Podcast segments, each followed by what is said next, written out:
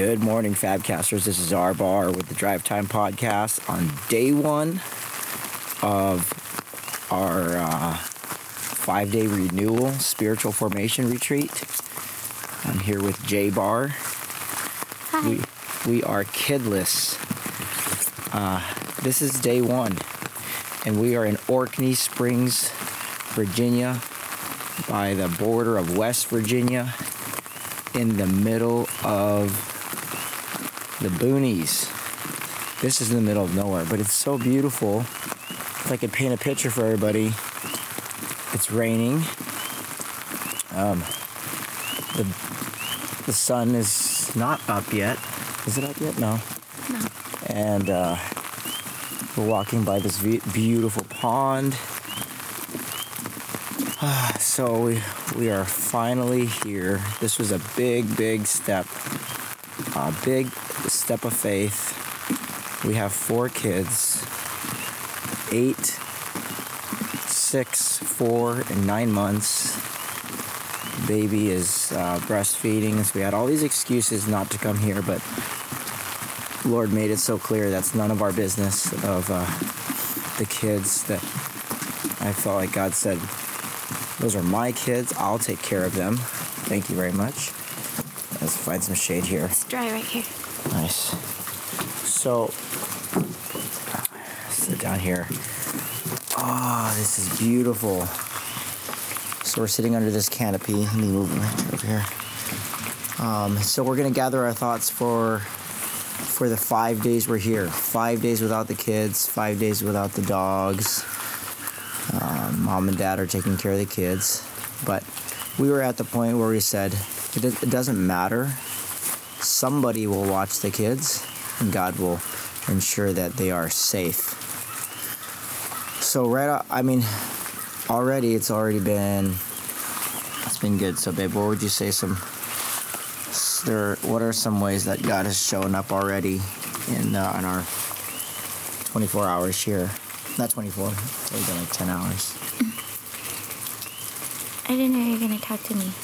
Oh, yeah. No, so on the drive up, that's when the first thing was, as I said, what was my question to you? Because there's a 4-hour drive over here. It was, what do I think the next big thing God is going to do? Yeah. Something like that? Yep. And then we had a major breakthrough on the way up here. And it was just making, like I always do, making connections between the way I'm acting and something that's happened in the past. But for me, that question was, what did I say on mine? Oh, yeah, I said I worship. I said I've been getting angry. Mm-hmm. And my biggest struggle right now is idolatry, which is taking my focus off of God onto something specific right now, right here in front of me. And it's usually you and Ryder or Giselle. And you know, those top three. Don't really get mad at the babies, the toddler. But that's what I think God can work through. So we get here. I know He could perfectly love you guys through me. That's what I was hoping you would. And when I say hope, I'm using the biblical word hope, which means I expect. So I fully expect that God can do that perfectly through me. And all I have to do is just get on board and say, I'm on board with your program, God. And so maybe this is what it took, is getting away. Refocusing. My phone's on airplane mode. My tablet's on airplane mode. This place is in the middle of nowhere, but they do have Wi-Fi, so I can upload this to share it live and to share what God's doing, just uncandidly and raw. So this retreat, you pay, you come here. It's completely in the woods here. Shrine Mont, look it up. There is Wi-Fi. And they do have a Instagram picture in the lobby. It says Shrine_Mont #. So when we first got here, we thought it was like an insane asylum. And then, what did you say to your sister when you called her on the way up? Oh, she said, "What? Why are you calling me? I thought you were in solitary confinement." Aren't you in solitary confinement? Oh, there we go. I'm turning it down like that. So, biggest first thing. Let's just get to it. When we walk in, we're already 30 minutes late. Mm-hmm. And so we apologize for being late. We're just so happy to be here. It was really scary driving up here. There's a bunch of abandoned barns. You can hear it. Oh, I can't hear you. Hold on. Gotta plug her in. Oh, I can hear you now. There you go. Why you wanted me to have me? Got yeah. It. Okay. This is our first time doing the dual split thing here. Splitting the recorder, what we can hear. Can you hear that? Yeah. All right. So let's get straight to the Fabcast here. No, this is what this show's about. It's about being real. Just thoughts. Sometimes I get distracted though. I'm like, and I think about recording, and sometimes I forget that I'm recording. So I'm just gonna put this down here.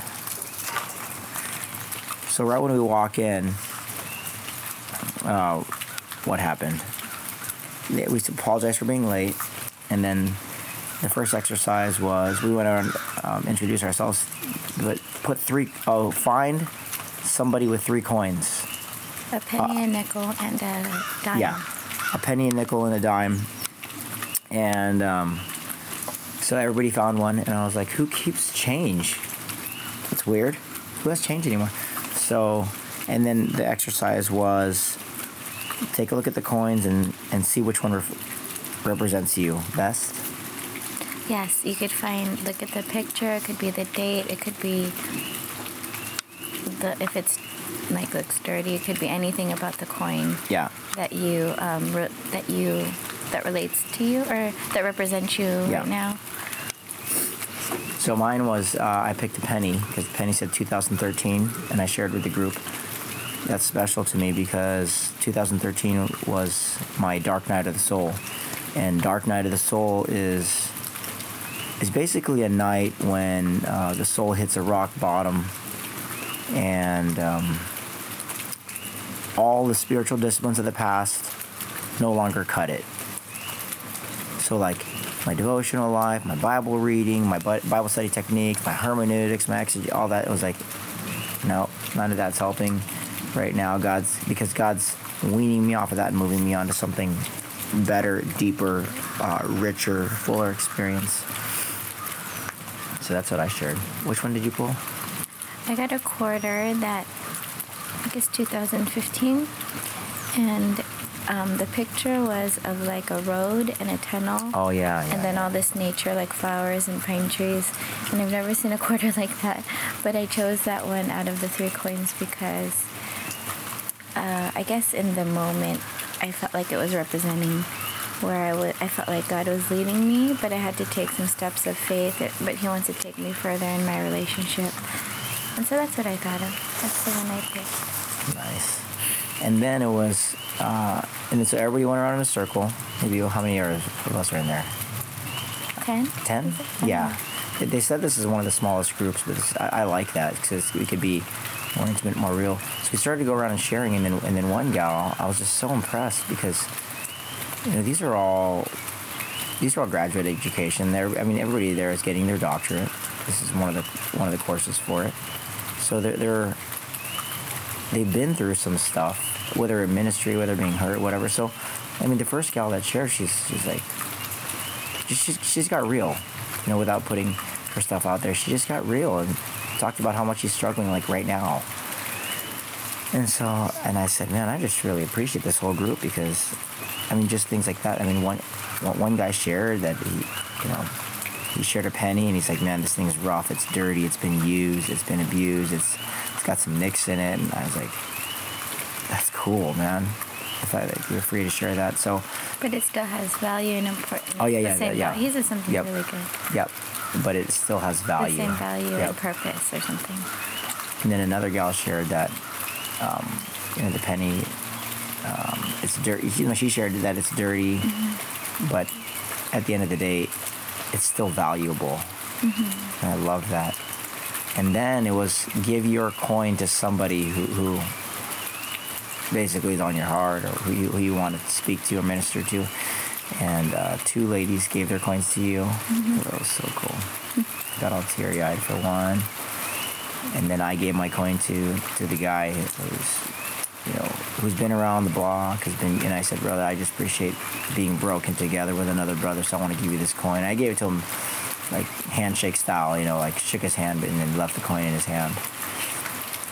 And then, so that was, this is night one where we're seeing where we're at, and then so the next question that the facilitator, or the professor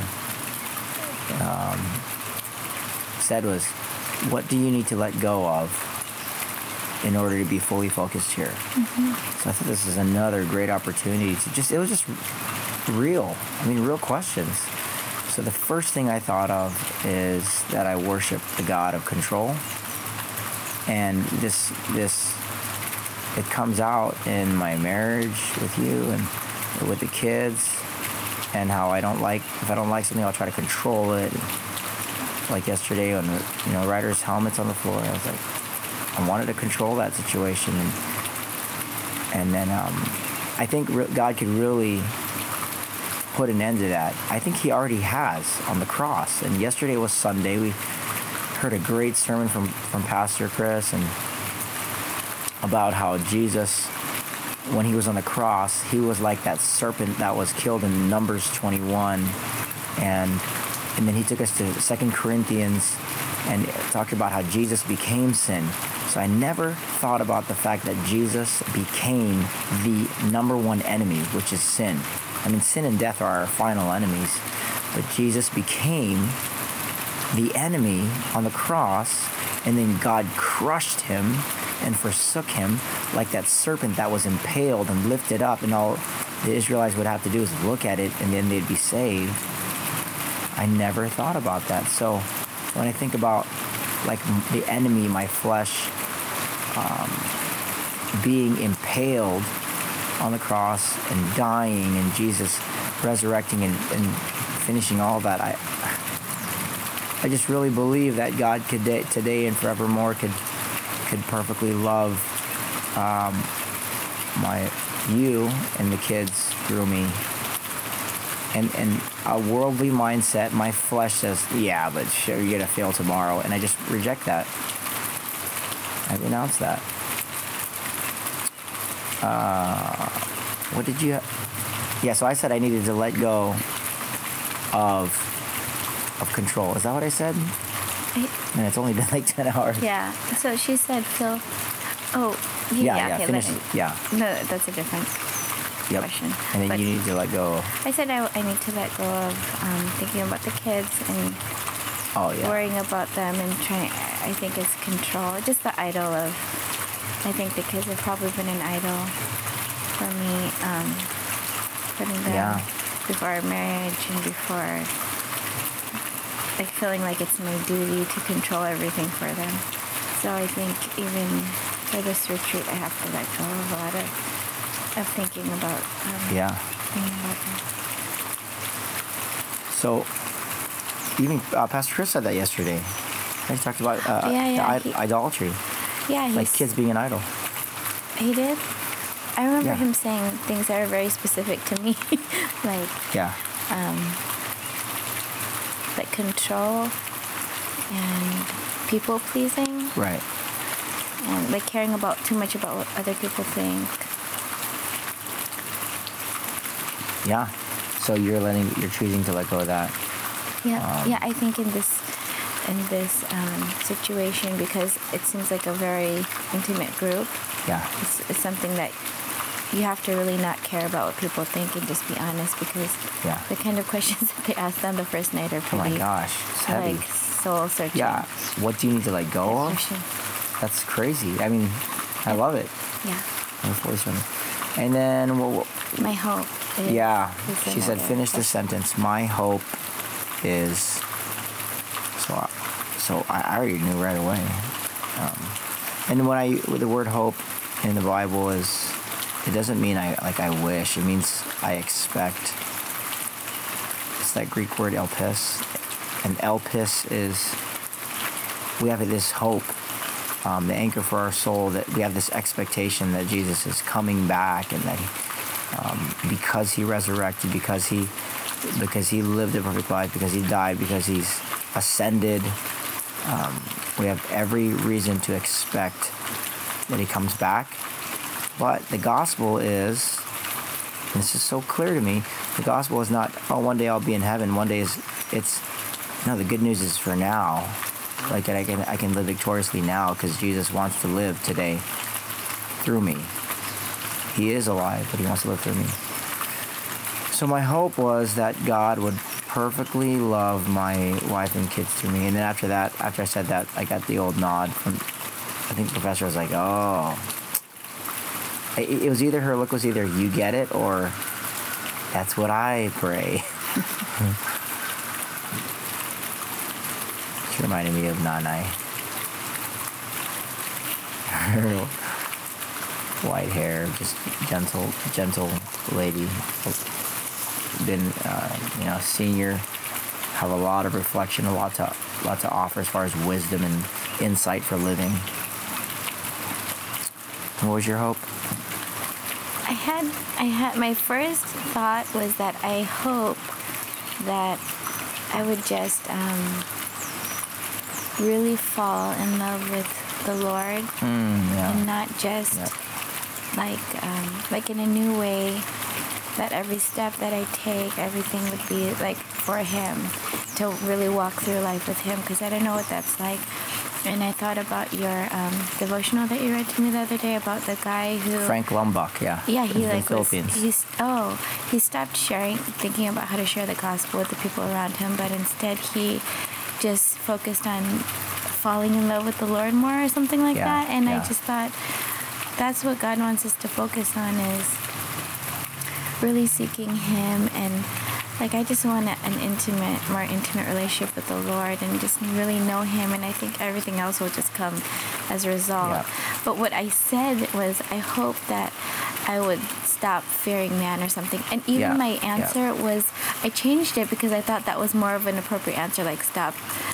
So in saying that I didn't want to people please, I was actually changing my answer to people please, because I thought maybe it would be more of an appropriate answer, like stop trying to focus. So silly. But then I, after I was thinking about it, I'm like, no, what my real desire in this moment is just to know the Lord and to surrender whatever it is that's in the way of really getting to know him and not wasting my life, on focusing on myself and doing things on my own. Yeah. So, and then the next part, I think it was the next part, we were supposed to go off into a corner and pray with somebody. Some people had their spouses there. Obviously, I already knew I was going to pray with you, so we walked over to the corner. And then that's when I felt like,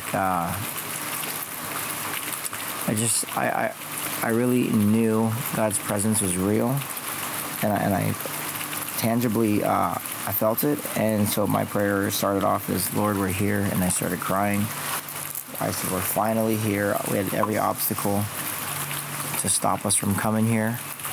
Even a 4-hour drive, we overcome some statistics, because there's, the road was windy, a lot of traffic. We're here, Lord. So let's pray. Let's pray right now. Lord, we are here, and we're here to say we surrender. We're here to say, have your way, and we choose to hear your voice only today. We acknowledge that you are the one in control. Lord, we don't want this to be some come down from the mountain experience, and that weans off. We want to be in the mindset of, you're alive today. You indwell us, and you want to perfectly live through us, and you can. And the same Holy Spirit that resurrected Christ from the dead is alive and at work in us. And so all that junk, Lord, my anger towards my kids, towards my wife, that where I take my eyes off of you and put it on them. Lord, I say that's the old man, and he's died. And I want to be, I choose to be a conduit of your love, your grace, your mercy. I'm going to keep putting that out there, and I'm going to keep dialing people into that, so I am held accountable for that.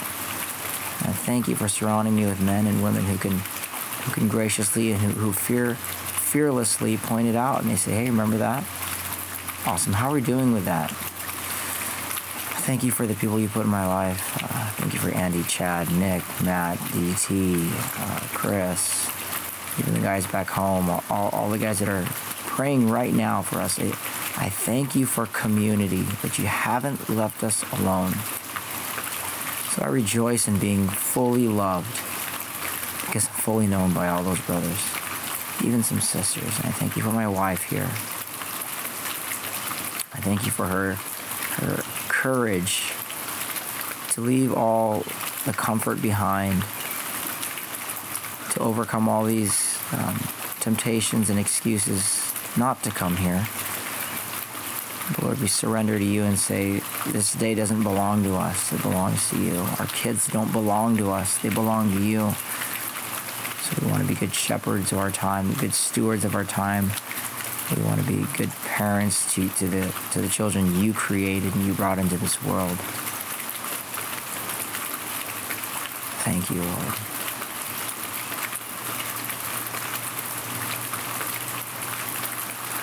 Father, we're here, and Lord, I just want to be more in tune with, Father, what you're doing in our marriage, and would you posture our hearts to just be open to whatever, Father, whatever it is you want to show us and do in and through us. Would you remove any distractions or veil that's stopping us from really seeing you and knowing you, Lord? We desire to just fall in love with you, Father, in a way that we've never done before.